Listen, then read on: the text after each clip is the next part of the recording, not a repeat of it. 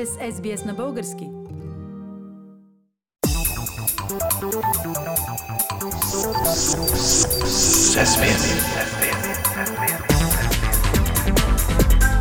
Акценти на седмицата.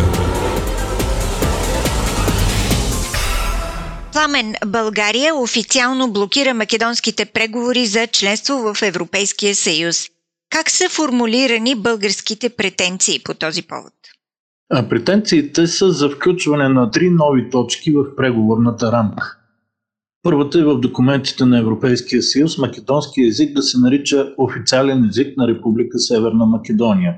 Второ, да има пътна карта за изпълнение на договора за приятелство от 2017 година между България и Македония. И трето, Скопия да поеме ангажимент, че не подкрепя признаването на македонско младсинство в България. Как се гледа на тези български искания в Брюксел обаче? С недоумение, Фили, и с съжаление, че се блокира общия план за разширяване. Смяташе се по принцип, че Скопия и Тирана ще са ръка за ръка в процеса, а сега Албания може да започне преговорите, докато Македония изостава за неопределено време. Пламен, а какво се каза в самата България по повод на българската позиция за Македония?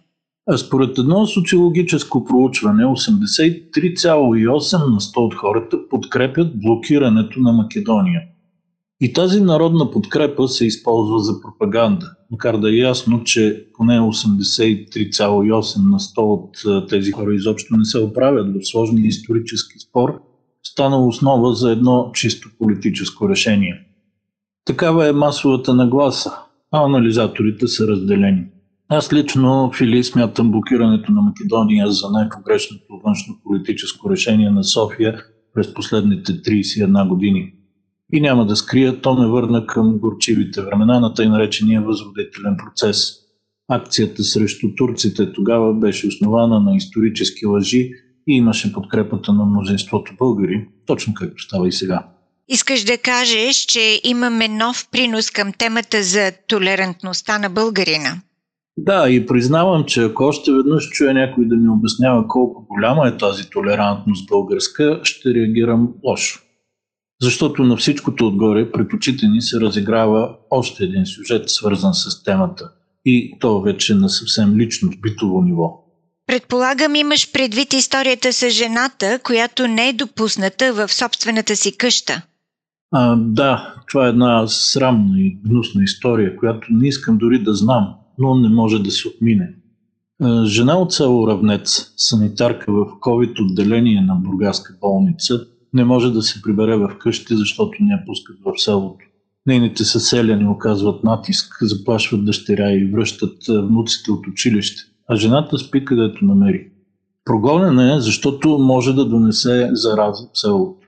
Потресен съм, Фили, сякаш живеем в някои от мрачните разкази на Елин Пилин за простотията българска. А какво казват българските власти по случая? А позицията на властите е също непонятна, поне за мен. Кмета на Бургас излезе пред камерите и каза, че дава общинско жилище на жената. Много героично и носи политически дивиденти, вероятно, но всъщност би трябвало той да направи друго да прекрати безобразието в селото и да сезира прокуратурата, за да започне разследване. Дори с просто око се вижда, че в случая може да се търси състав на поне три престъпления – самоуправство, нарушено право на собственост и създаване на организирана престъпна група. Нищо такова обаче не става, затова реакцията на властите ми изглежда твърде неадекватна. Памен, а адекватна ли е тази реакция по отношение на влушаващата се ситуация с коронавируса в България? Не е адекватна, Фили, макар че положението с вируса наистина е все по-тревожно. Твърде несериозни обаче са идеите, например, на Министерството на образованието за това какво да се прави с учебния процес. Някои да учат дистанционно, други в клас. Който е учил сутрин, минава след обед и обратно. От 5 до 7 клас така, пък от 8 до 12 иначе. Всички деца без маски, после всички деца с маски. Истинска лудница. И всяка заповед е предпоследна, а указанията се променят не за дни, а за часове и не могат да реагират адекватно нито местните просветни органи, нито директори и учители. В цялата история обаче има две сигурни неща, че училищата са развъдник на заразата, както показва и световния опит, и че най-пострадали от това са учителите, стотици от които са вече болни, а няколко десетки починаха. Пламен, защо Министерството на образованието не остави всички ученици на дистанционно обучение, както беше през пролета в началото на епидемията?